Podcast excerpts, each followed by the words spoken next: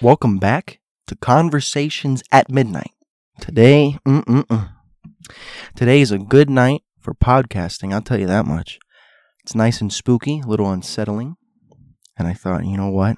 Beautiful time to record for the week's episode. So let me bust out the matches. Okay. Let's go set the mood right. The lights are off, and let's go light this candle real fast. There you go. Oh, yeah. There you go. Got some candles going. Today's going to be a good show. Or at least I hope it is. So, today's episode, we're going to do something that I feel like I I have to give a disclaimer to, honestly. Um, just out of respect. Just for the sheer respect of the topic. And as you can tell from the title, we're going to talk about the missing 411. And I guess my disclaimer is is that anything I say, I um I try to I'm going to try to do this with reverence. I want to come at this topic um, um and I have to be careful with my words, which is why I'm kind of stammering right now, because uh, I, I really don't want to offend anybody. But the most that I can say is whatever I'm saying is with the utmost respect. And this is not a parody of any kind or any. Um, I'm not making fun of this, and I would appreciate if the listeners, you guys, can approach this conversation with an open mind and with respect as well. Right? So, without a further ado, let's dive right into this. People go missing a lot, um, all the time, even. It happens more times than I think that we know.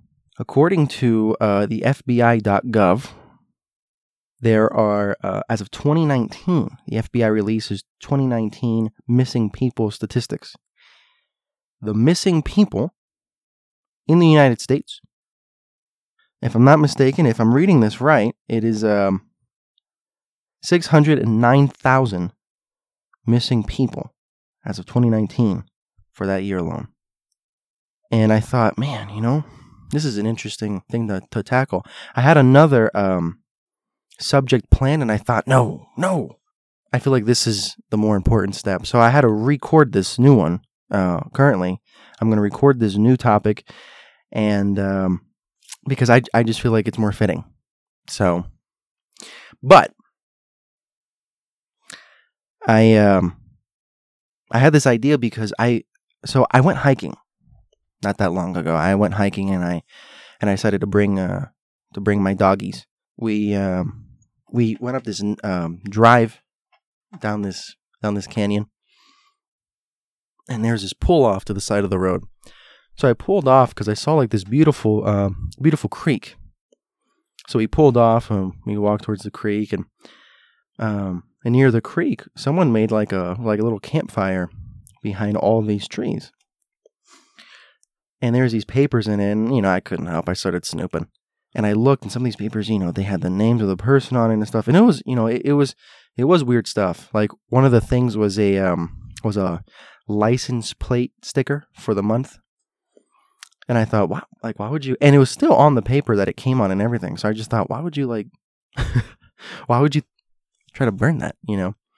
And then there was an insurance card on it about for a, uh, for a Ford GT. And it had the person's name on it. And obviously I won't say it for the sake of them. But I just thought, oh man, that's really weird. And next to it was a, uh, I actually found a lighter. It was this, it's a metal, it's like a metallic framed lighter. It's a I think it's called the I think it's called a, a scorch torch or something like that. Found it; it barely works. Um, I th- I, th- I think the flint is out in it. Uh, the flint isn't there, so maybe I can put in a new flint so there's some sort of spark for the gas. The gas still releases in it, but it's just I it's not igniting, so I I guess it's the flint. but anyway, I digress. Um, so I started looking through all of it, and I just thought, man, you know, and I and I kind of made a joke to myself where I was just like, oh, what if What if he's missing now, you know? And immediately I, I thought, oh, no, that was kind of tasteless. Because I started thinking about all the other people out there who who are missing. And apparently, according to FBI.gov, 600,000 as of 2019 alone. So I thought, oh man, hmm. That's kind of tasteless. And then I just started thinking about how people just vanish, you know, and how everything is handled and the reception of everything, you know, I, I it doesn't sit well with me. So uh, I guess as a way to make it up for my tasteless joke, I started looking into the into missing 411 and I thought, you know what, I think I need to talk about this. Mainly because I feel like not many people are talking about it. You know, or okay, I'm sorry. That that's not true.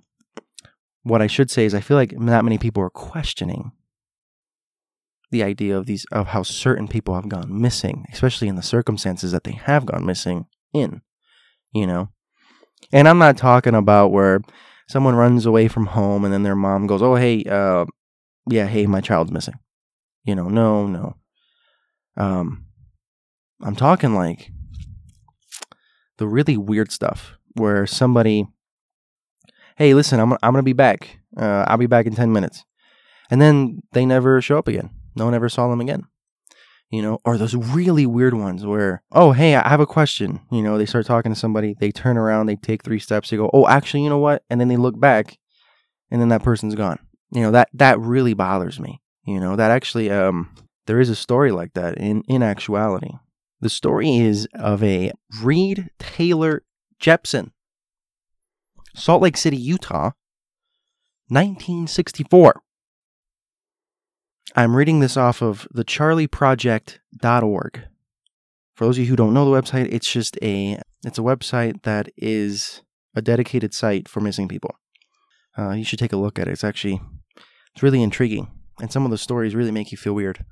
And some, it's I hate to say it, but some that I have read uh, almost give you the sense of you know what happened, that that they are probably killed or kidnapped or uh, sex trafficking.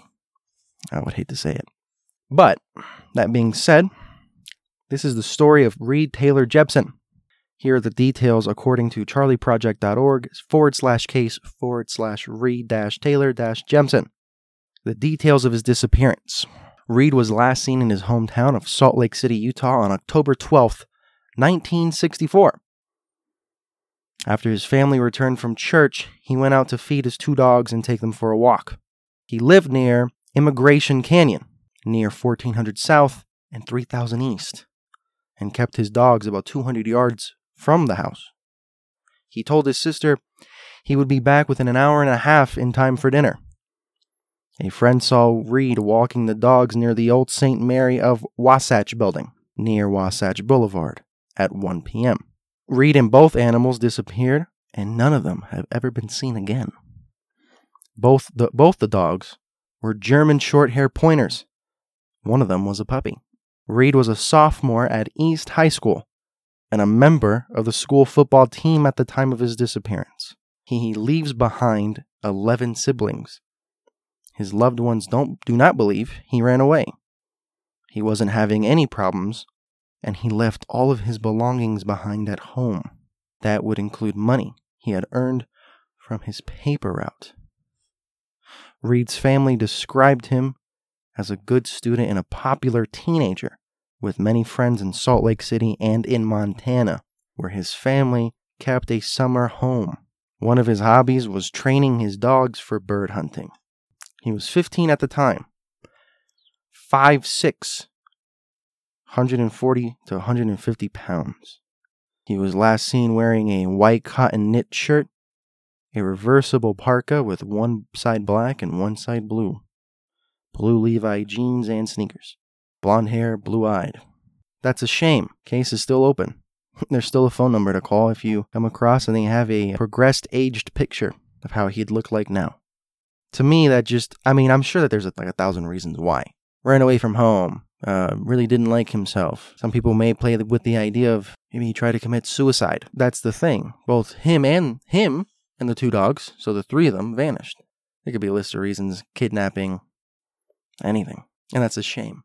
You know, it doesn't always have to be a, a paranormal thing. It doesn't always have to be some sort of creepy monster or extraterrestrial. The truth is, maybe the monsters are just us. And there's a lot of pain in the world, a lot of dark things that go on here, on this rock. And I believe God is none to blame. We have the ability of choice. Perhaps God does not make the world this way, we do. And that is a dark truth I learned a long, long time ago. And to think that the idea of a 15 year old being taken, having his life taken away from him at such a young age because of another human, because of their selfishness, it's disgusting. As you know, I live out west. I live in Utah. And the idea of Ted Bundy once being here is, is, is an interesting thought. Now, if you want to talk about a selfish human causing people to go missing, there you go. On this website, I decided to look up stuff in the Utah area, like missing people within the Utah area. And there was a there was a poster. I'm gonna try to find it. It was talking about this. Uh, I think it was. I think she was 19. It was talking about this girl who was last seen going on a date. And it didn't say who the who the date was, but all that the poster said was that the police spoke to spoke to the gentleman, and they didn't find any evidence of foul play. Now, apparently, he said he dropped her off, and that was that. Which, if that's true, which I don't, I don't think so, but if that's true, then isn't that weird?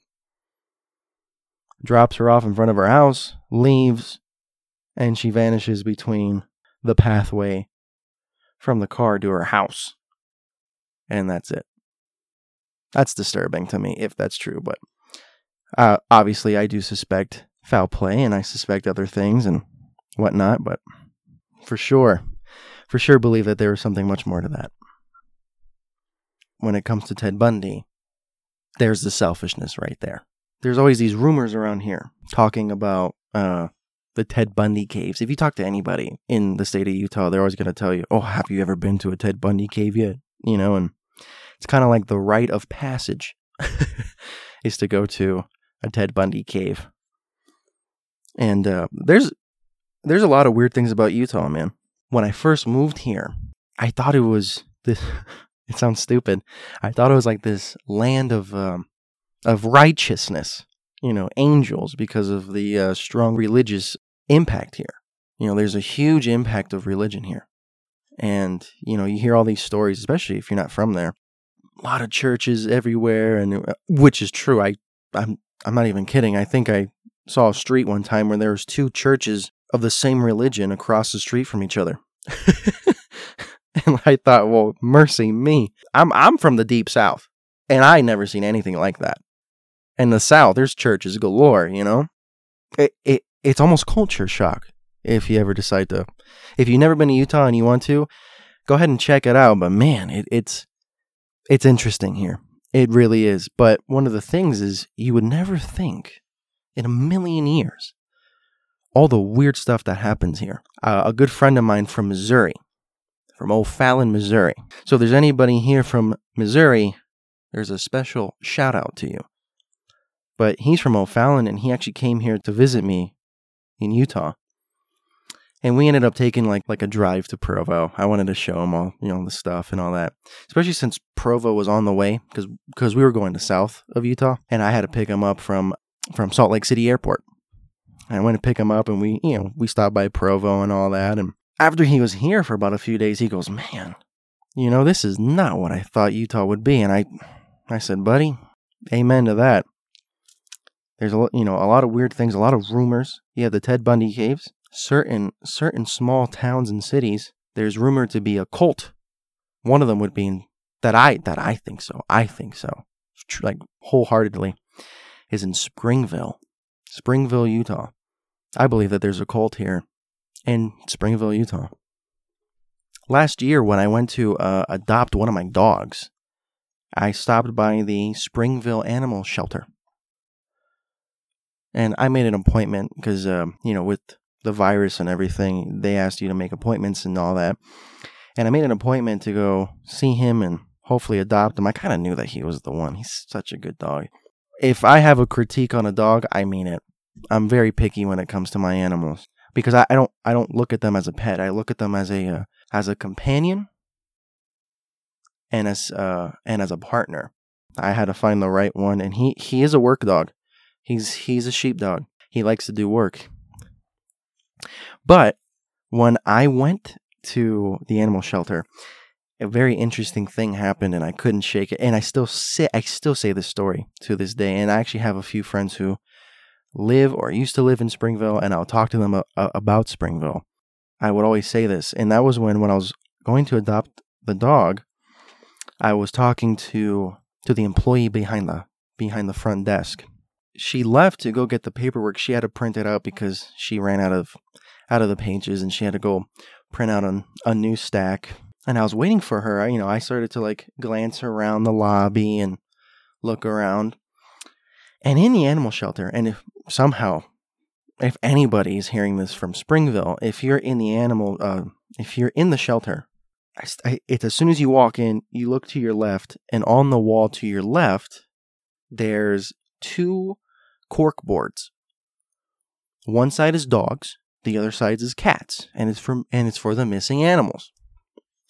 I was staring at the dog ones and I was looking around, uh, observing it. And, you know, there's like a good few, probably like 10, 12. I thought, okay. And I looked over to my right at the cats. The cats filled the entire corkboard.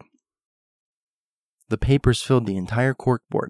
I was in such awe staring at this board that I had to verbally express myself. And under my breath, I went, wow, the young lady who was working behind the counter comes back and she goes, "Oh yeah, mm-hmm. There's a lot of missing cats here in Springville, and if you could believe it, we actually have a lot more. There's not enough room, so every so often we have to swap out the pages." And I looked at her and went, "Are you serious?" She goes, "Oh, I, oh yeah, absolutely."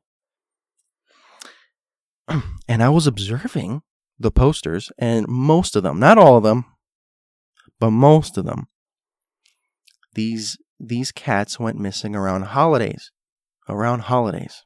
There was a kind young man from I used to work with him. I don't I don't work there anymore and I can't for legal reasons I actually cannot say where I used to work.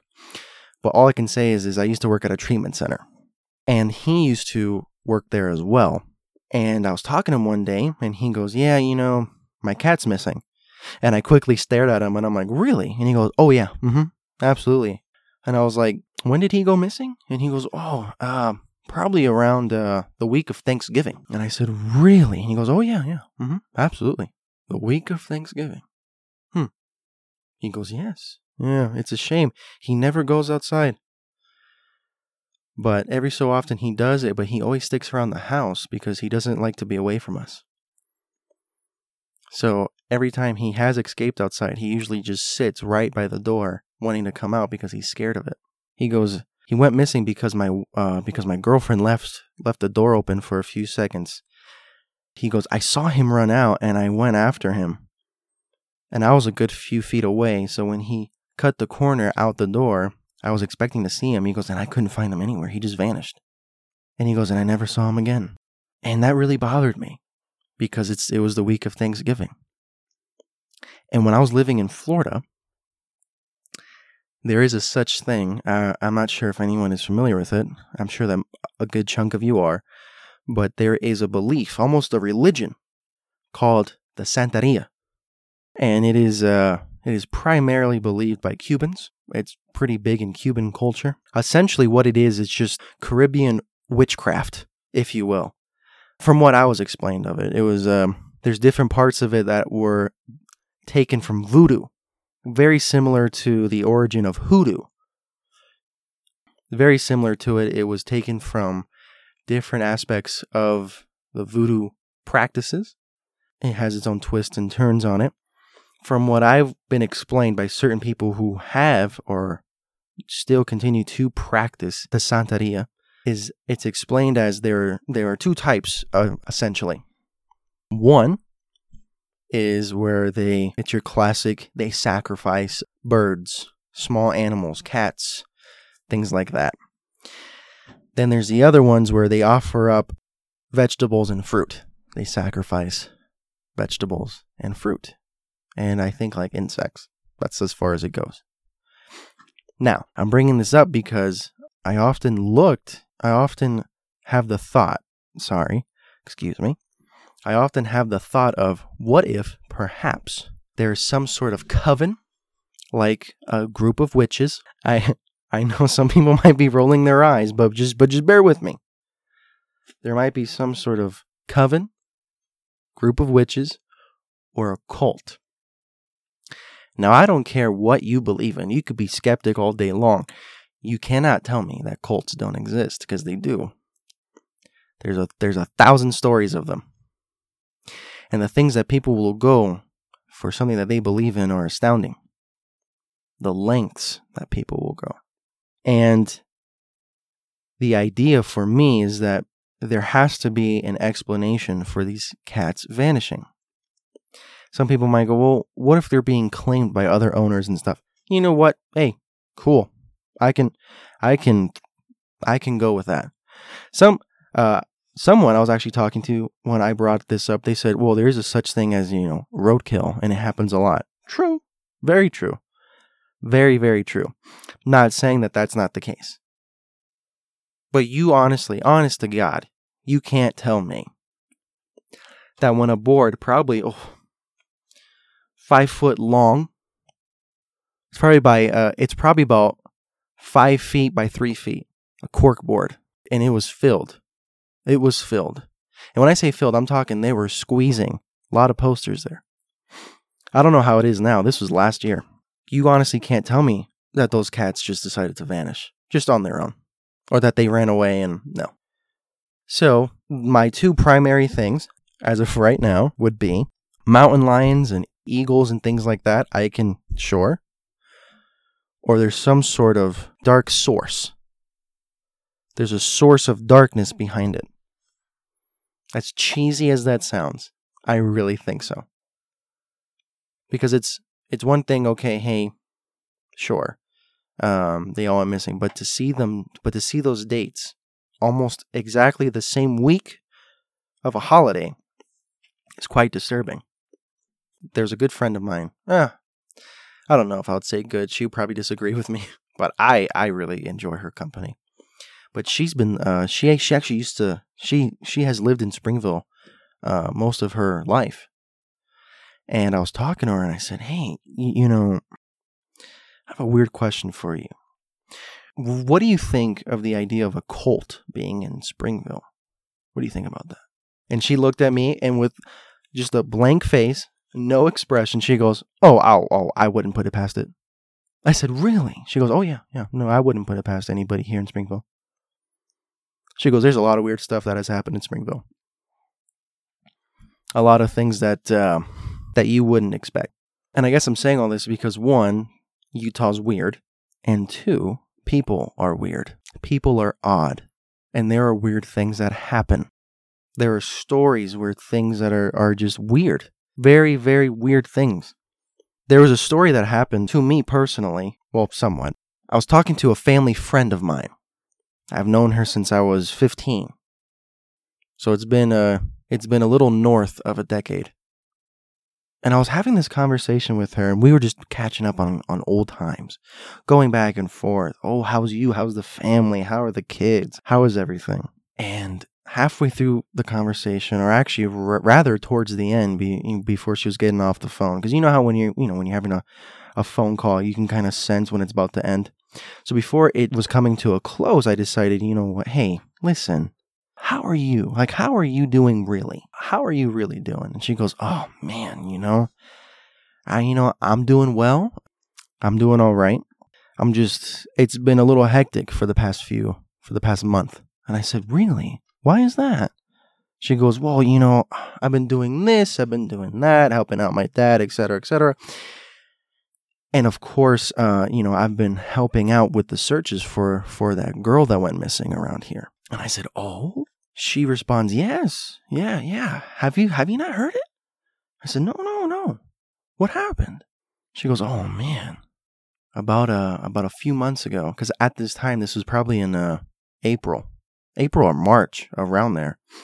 She goes, a few a, a few months ago, there was this girl. Uh, she actually went to your parents' church, she went missing. She either ran away from home or something bad happened to her. And I was I was shocked. I was shocked, ladies and gentlemen. I, I was f- almost floored. I thought, no way. She goes, oh yeah, yeah, yeah. You should look her up. She tells me the girl's name. I look her up, and what do you know it? Noemi Bolivar is her name. And I I couldn't believe it. And I'm gonna I'm gonna read her um her information on the missing peoples poster that has been posted around Hollywood, Florida. Last seen February 11th, 2021. Her age 21. Height 5'3. 162 pounds, black hair, brown eyes. She's actually wearing, she was last seen wearing a striped shirt, which is actually featured on her missing people's poster. That picture was taken prior to her disappearance, and yet she was wearing the shirt that she would later vanish in. She was also wearing jean Bermuda shorts. She was wearing jean shorts. The circumstances Noemi left her home in Hollywood, Florida around 4 p.m. on a Thursday, February 11th, 2021, to go for a walk. She was last seen around 6 p.m. at the Anne Kolb Nature Center Park near Hollywood Beach. And I couldn't believe that. I actually, when I was living in, in, in South Florida, I actually used to go to the Anne Kolb Nature Center for a while. I would I would I would frequent that spot a lot. I really would. And it's beautiful, it's gorgeous. And I guess the dark thing is from time to time my mother and I would would like tease each other. We would make these small little teases to each other. Oh, sometimes my mother would go, "Man, you know, I feel like I could someone can kidnap me here really easy." You know, we would make these small little dark humorous jokes and whatnot. It's one thing to joke about it, you know. It's one thing to joke about something dark before that dark deed actually happens. But to have it happen, and now that it's real, my mom and I almost can't make those those same jokes anymore.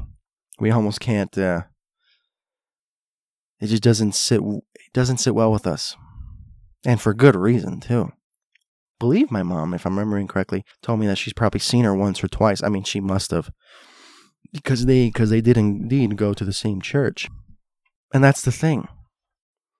You know, a 21 year old woman disappears, vanishes. Uh, some people have their theories, and that's another thing. That's another that's another end of the stick that you know you kind of experience just a little bit. You know, it's one thing if if that said person, if you don't know them,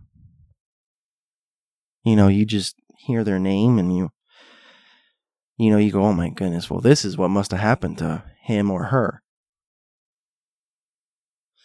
But if it's somebody that you know or somebody that your friends know, and you see all these people going, "Oh, she was kidnapped. Oh, she ran away." Oh, you know, it's almost like it's almost stunning. It almost leaves you at a halt. You know, it makes you want to catch your breath. And that's and that's the interesting thing, you know. It, it's it gives you a weird feeling in your spine, a very uncomfortable feeling at that. It's um, it's unsettling,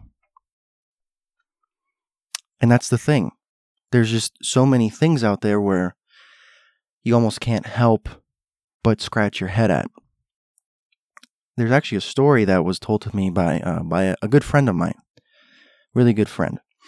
He um, he basically told me how oh man, it was years ago, but him and his good friend decided that's not me, but him and his good friend decided to uh, go on a camping trip. You know, just the two of them, the two boys. They, you know, they wanted to have a good time, and, and yes, this is in the Missouri area where where he's from. And uh, I'm not sure which part. I would have to ask him, but he, um, him and his friend uh, decided to go to a national park. It was listed as a national park on the website.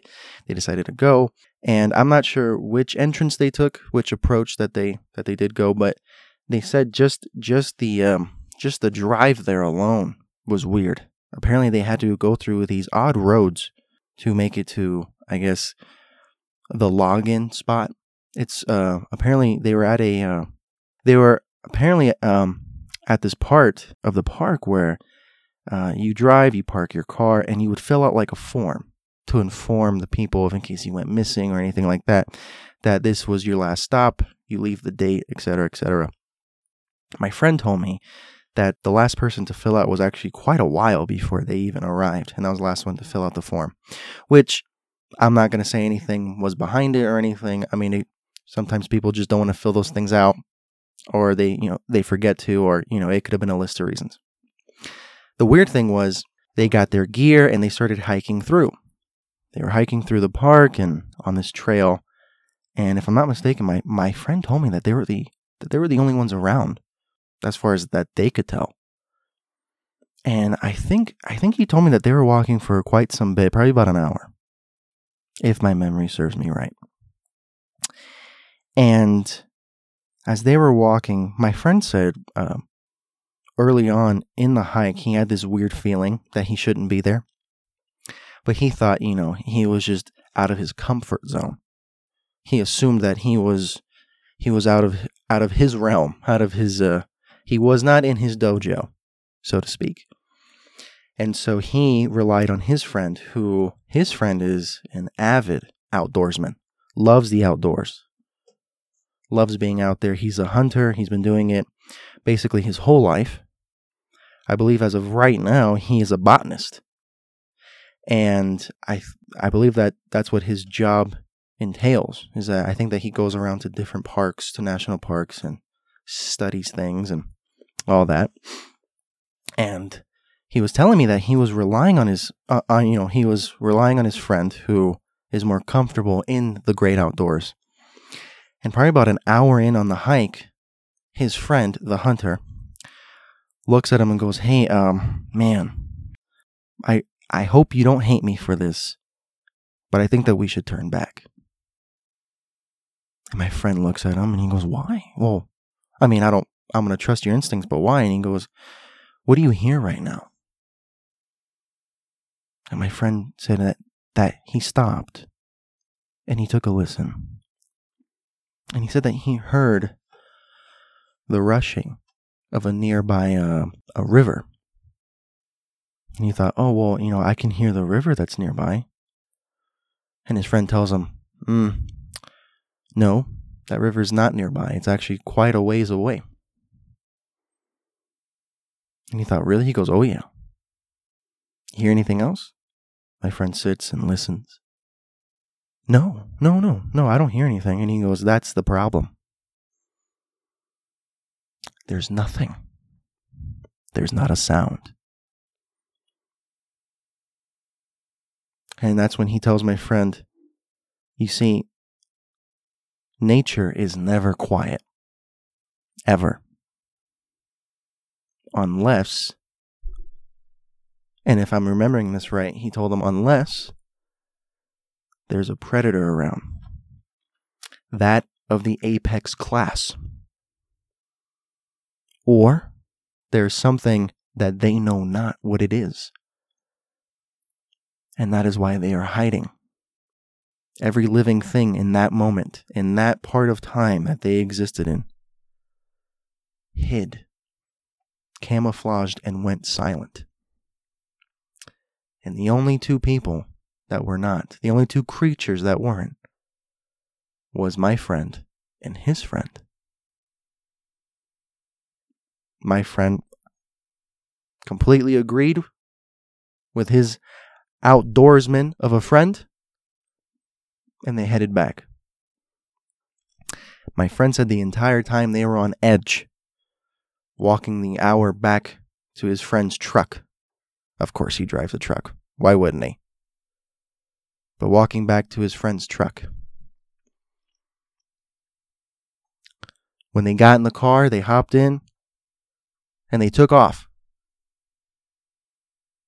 Still to this day, my friend and his friend talk about that experience. And if you asked my friend right now, he will wholeheartedly tell you that he believes that he would have ended up missing. And he told me that you could feel something there. I'm not saying that this goes a part of every missing people's case. What I am saying, though, is that I do believe that there are weird things that do happen to a small number of these missing peoples. There's a there's a popular map that shows these clusters of spots. And someone took the cluster of spots that was created by David um, Paulides, the creator of Missing 411. And I, and I know some people, eh, they don't agree with him or they think that his views or his points are a little off or a little or, or a little weird. The truth is, is, is, is I'm a, I'm a believer in it. I actually, I can see a lot of what he's saying. And I don't think, I mean, this is just my opinion, but I do not think that he is saying that all these cases apply to everything. And in fact, uh, he has said it. I believe. I'm pretty sure he has. Don't quote me on that, but I'm pretty sure he has gone out and said that that uh, there's only a certain criteria that fits into missing 411. Someone took the clusters that he made and he matched it with the largest cave systems in North America. And they almost line up perfectly, perfectly with missing people's clusters. And it's a part of me, and I don't know where I stand, but a part of me just wants to just wants to say that that's not a coincidence. You know, there are many tales by Native American people in which they talk about things living in the caves. And things is the right word. I'm not talking about bears. I'm not talking, no, something that probably fits in their own classification. Some people say cryptids. Some people call them monsters. I'm not sure what I want to call them. But they are tales of these things living in caves. In fact, there are many different peoples from the ancient era and beyond have spoken about things coming out of caves. And they had no correlation with each other. We're talking civilizations across the earth from each other when at a time they didn't think there was anything beyond their oceans. And some people they go out, they, they talk about Sasquatch. They talk about the flesh gate. Some go as far as talking about extraterrestrial life. I'm not. It's very hard for me to accept the idea that some people just disappear. I'll tell you. Uh, I'll tell you a story that I heard. I'm not sure where I heard it from. Um, not sure where. I think I read it somewhere, or. But it involved a man in the '80s in Miami. And I actually tried. I actually tried to look for it, and I couldn't find it. So this is going to be based off of my memory. If someone can find it, then Go ahead, please. But there was a uh, there's a popular story. Well, somewhat popular. I heard it once or twice living uh, in Florida. And the story was is that there was a gentleman in the 1980s. It was him and his friends. They were driving, they were going to clubs, and Miami has a very big club scene. For those of you who have not been there, very big club scene and they were hitting the clubs and they were enjoying themselves and they were having a grand old time. And it was him and his three other friends. They were sitting inside their uh inside the vehicle. They were going down a highway. And on their drive, this big flash happened. Big old flash happened. And the driver was gone. The friends don't know where he ended up. They don't know what happened to him. and they panicked. They called the cops. They they they freaked out. Turns out about an hour of their life has gone, has just gone by. They have no memory of anything. The car was in a different spot than from the road that they were driving in. So the police go on a search. Maybe about, oh, an hour later. Maybe two hours later, if I'm not mistaken. Possibly more. They find the gentleman who's quote unquote missing. He's in a different city in Florida, and his watch was was back to when he vanished. And he has no memory of anything. He has no clue. His watch is still working. It, it didn't die out. It was almost frozen. Frozen in time. Now, I'm saying this because there are weird things that happen like that. And my question is what about the ones that aren't brought back from wherever they went? Perhaps, as as weird as it sounds, and bear with me, perhaps there are some there's some sort of portal, some sort of door that opens. And if you're caught in it at the wrong place and at the wrong time, you're gone. There's a story. It's called the the Green Children of Woolpit. And this is hopefully this can give you some sort of light to the idea of what I'm talking about. There's a legend of the green children of Woolpit. And I'm reading this on Wikipedia actually. So if you just type in on any search browser, Green Children of Woolpit, the Wikipedia will pop up and you can read it. The legend of the Green Children of Woolpit concerns two children of unusual skin color who reportedly appeared in the village of Woolpit in Suffolk, England. Sometime in the 12th century, perhaps during the reign of King Stephen. The children, brother and sister, were of the generally normal appearance except for their green color of their skin. They spoke in an unknown language and would eat only raw, broad beans. Eventually, they learned to eat other food and lost their green color. But the boy was sickly and died soon after he and his sister were baptized. The girl adjusted to her new life, but she was considered to be, quote, rather loose and wanton in her conduct Close quote. After she learned to speak English, the girl explained that she and her brother had come from St. Martin's Land, a subterranean world inhabited of green people. It's written about 1889 and 1220 respectively. I'm a firm believer that some or that myths and tales have truth to them in some degree.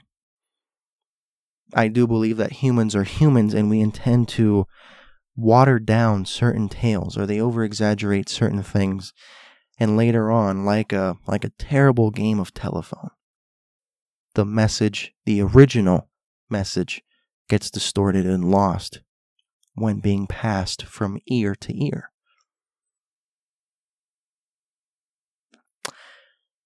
I'm saying this because I believe in some somewhere in this tale there is some le- there has to be some level of truth in my opinion. I just think so. And let's say that is entirely not. Well, let's take a step back. And in something that I always love to do, let's play the what if game. What if it is real?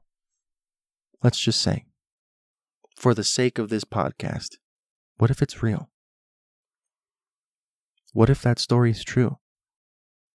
Could that be a possibility as to how 600,000 people vanish?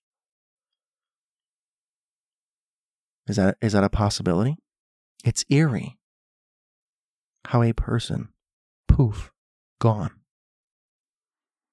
And we're not talking about, you know, human beings in a light sense of the word. I'm talking people here. Full grown people like you and me. People that had favorite foods. favorite colors, people who had their own guilty pleasures, people with memories, with moms, with dads, siblings, and they're gone. Erased in a snap. In a Thanos snap, they're gone. With no trace. Now, yeah, there are those cases where they do find the evidence of foul play, and eventually they find something that brings a dark closure. And that is their remains of who they used to be. But what about the ones that that they never find? What about the ones that leave more questions than answers? Because sometimes even finding a small remnant of who used to be just leaves you more confused and less satisfied. Look at that girl that went missing from my parents' church. 21 years on this earth, and just like that, she's gone whether it was by something paranormal, if you want to go with that, or whether it was by somebody's horrible actions. 21 years vanishes, and there is no stopping it. Unless, of course, it's by time you even notice, it's already happened. And it's infuriating. And there's a level of pain that will always be there. What do you do? What do you do with that? You have no other choice but to continue living. And that's the hard part. It's really hard. It's really unsettling. There are times where people just go. I used to have a friend. He would um he would make these stupid decisions. And he would get a tunnel vision on almost almost everything that he ever did. And in the end it screwed him over. And in the end, he threw everybody away because he was ashamed of who he was. That's my view of him. I'm saying this because there are people out there who just get this tunnel vision on things. And there are cases where people do just want to run away or they get something in their in their mind and they and they have to do it. There's a gentleman who disappeared in uh, in the 80s in 1985. You you can look him up online. Short, sweet, simple case. Fred Richard Davis. This is um, on the missing people's uh, site for Utah, bci.utah.gov. Fred Richard Davis missing 8 28 1985. He was 31 at the time of his missing. 5'11, 165 pounds. Brown hair, blue eyes. The description says Mr. Davis was last seen 828 1985, so August 28, 1985, and was supposed to meet his family members in Jackson Hole, Wyoming for a hunting trip. But he never arrived. His vehicle, a beige colored C10 pickup truck, was later located on September 19, 1985, in the parking lot of the Dunes Casino in Las Vegas, Nevada. The vehicle was unlocked the windows were rolled down, and the keys were left in the truck. Something small. There's not that much detail, but at the same time, there's almost too much. He, he went the opposite way of Wyoming. And his truck ended up at a Dunes casino in Las Vegas, Nevada. He had a plan. He had plans. He was meeting family members in Jackson Hole. Never made it, only to go the opposite way. What was his plan? Did he obtain a tunnel vision on starting a new life? Did he hate himself? Did he? I don't know. And that's the scary part, is trying to understand human nature. It is insanely unpredictable, but at the same time, it really is. The only times humans are predictable is when they fit into the society of things, when they become the cog in the machine. And they are always going to be predictable until they're not. When they're no longer that cog. When they're no longer that part that fits into the machine. And they're gone. I was on a road trip from Idaho going back to Utah. And I stopped by a, a reservation to get some gas for the car. I got out, I walked inside, I went to use the bathroom. And as I was leaving, there was a Have you seen me poster. And I looked at it, and it was a gentleman of Native American descent who went missing. Apparently, the details were he got in his truck, said that he'll be back, never came back. About two, three months later, they found his truck outside of a nature trail with his keys still in it. The police believe that he uh, ran away from home and and this is real. They say that he ran away from home and he's living amongst the homeless now. They think that he probably jumped on a train and took off. Why? Why? Why leave your car behind? Oh, and the weird little detail is that he left the car door ajar. It was open. The driver door was indeed open. Not unlocked, uh, it was open. And that's when someone called the police to in- inform the truck, and then it turns out that it was linked to that gentleman.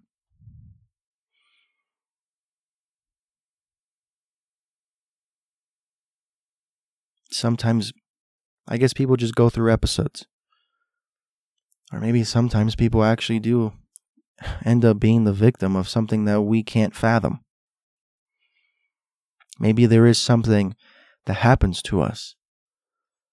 Not all of us, but a good chunk of the human populace probably goes through something where it's like a defensive mode that activates because they don't want to believe that there's something weird like that. Oh, hey, so and so disappeared without a trace. Oh, kidnapped. Easy. Kidnapped. Oh, hey, your friend that was in the woods, he was over exaggerating. Besides, you know what? Maybe he, and if he was feeling something that was really weird, it was probably some creep in the woods. Very fast to jump to these things. Oh, hey, they're victim of sex trap, uh, sex trafficking. They're in Europe now, being sold on the black market. They want their kidney. They ran away to be with their uh, to be with their lover. Simple. They knew that their family wouldn't accept them, and just like that, they left. I can't. I understand. Like I, and that's and that's the hard part. Is I understand that part. I understand that side. And I used to be on that side. You know? There's that story of that little boy in Idaho, uh, DeOrr, DeOrr Kunz, I believe his last name was. Long story short, apparently um, they went out on a camping trip. The mom, the dad, the boy, the mom's father, and the mom's father's friend decided to go to they, they decided to go on a fishing trip and as a three year old or two year old does through a fit the mom said fine then you don't have to come with us if you know if if you're going to be like that then you can stay back with grandpa the mom's father decided to stay at the campfire relax and she told him to go walk over to him apparently they were about eh, 30 feet away 50 feet away the mom and the dad walk over they take a couple steps and they turned around just I guess out of, you know, just out of instinct. And the kid's gone. He's gone. Um, they asked the grandfather, "Where the heck is he?" He goes, "Oh, I don't know. He was just right there." And just like that, he's missing. Still missing to this day. there's a lot of people who jump to the idea that the parents did it, which is honestly that's a fair you know that's a fair toss up. I'm I'm not gonna I'm not gonna shoot that down. That's really fair and understandable. Some people think it's paranormal. Some people I my my point is let's let's put that aside. Let's put away the defensive thing that activates within us. Let's push it aside. And let's let's just play that game. That weird game that makes everyone uncomfortable. What if he did vanish into thin air? What then? Could you live with the idea that that just happens to people? Gone. Over. One minute they're there, the next second they're not. There is no footprints, there is no trace, there is there's nothing. Most you can do is cross your fingers and pray that they come back alive. That's all that you can do. If it's real, it's horrifying. And it's a lottery that any one of us can be a part of. And apparently, according to FBI.gov in 2019, as I said earlier, 609,000 people vanished. So 609,000 people, they bit the bullet. And where are they now?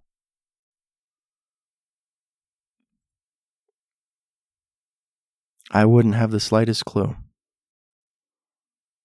And nor would I be tossing around that a ape human hybrid took for supper.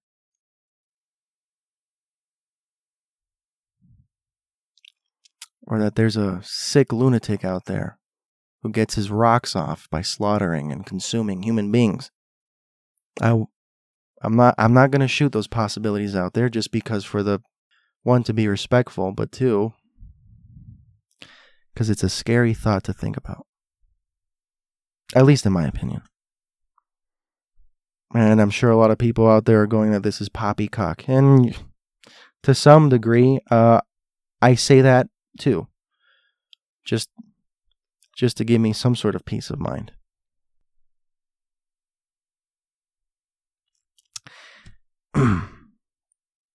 Here's a story that's a little uh, a little uncanny. It is a story of uh, James McGrogan. I'm going to read this off of uh, top10s.net. It's a little silly of a name, but uh, I really like the article that was written because it's condensed in such a way where it's not too long and it gets straight to the point, and it points out these really good. Um, it it just points out all the weird things, and it leaves it up to you. And I and I think it does it really nicely. So whoever wrote it um, did really well. In fact, let me give credit to whoever wrote it. Uh, a Shannon Quinn October 19th, 2018 is when they wrote it. So, they uh, she or he or they did a really good job of writing it and uh, I would like to read it to you. In 2014, a doctor named James McGrogan went on what is called a split snowboard trip with friends in Vail, Colorado. Not many people have heard of split boarding, this is a sport that looks a lot like cross country skiing or hiking in snowshoes. He came prepared with his cell phone and satellite GPS system. He was much faster than his friends, so he said that he would wait for them at the next stop. They lost signal of him and never saw him at any of the stops along the trail. When the search team went looking for him, they found no tracks in the snow that veered off the trail, so they had no idea where he could have possibly gone. Five days later, his body was discovered 4.5 miles away, quote, as the crow flies, close quote, which was more than a 14 mile hike, as he would have had to climb up mountains in order to get there. his body was found by two hikers at the bottom of a frozen waterfall. The search party had gone over the area multiple times before, but had never seen him until that day. McGrogan was mangled in a strange position. His skull was crushed as if he had fallen from the sky. He was still wearing the full ski outfit and helmet. But there were no boots on his feet, and he had also taken off his gloves. The search and rescue team later found his discarded split board, but they never found his boots. His cell phone and GPS were still working, and he had packed a backup battery as well. They tested the area where he was found, and there was a cell phone signal. Yet, he never called anyone for help. The police have deemed this as an accidental death and closed the case. That's just that's just insanely odd. A man who was faster than his group, which means obviously that he has um, much experience. And yet he vanishes. If he really was lost, why didn't he make a call? And and it's not like, well, you know, his friends wouldn't have answered anyway. No, no, no, no. It doesn't matter who or what would answer. He never made an outgoing call. The log never showed it. No calls. His GPS still worked as well. If he was lost, he could have used it, and he didn't. What, he suffered a case of amnesia? I doubt that it was hypothermia because he was wearing his suit.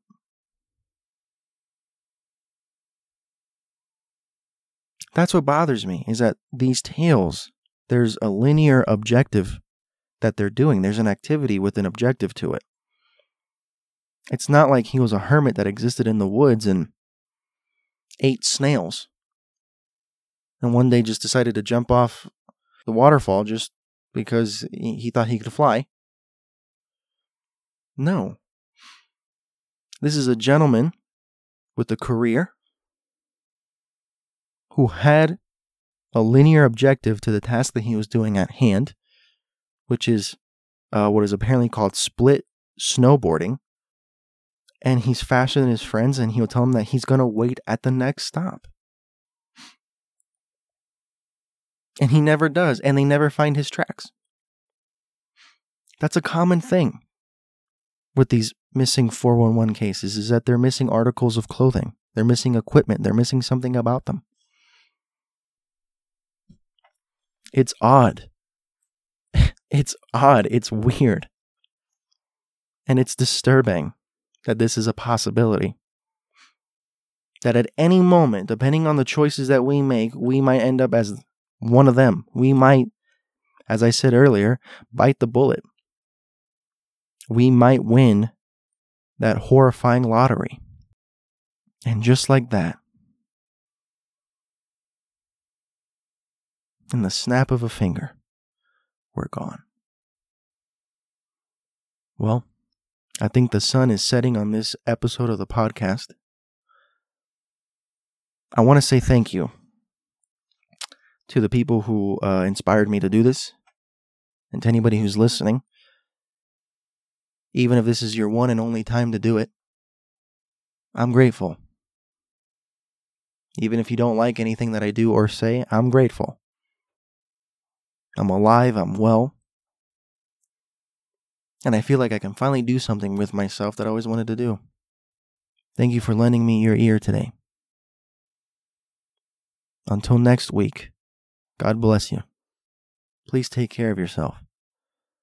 And if you get the chance, make sure to say goodbye to certain people because you may not ever see them again. Make sure that you know that, that you care about them. And if you love them, let them know let them know that you love them.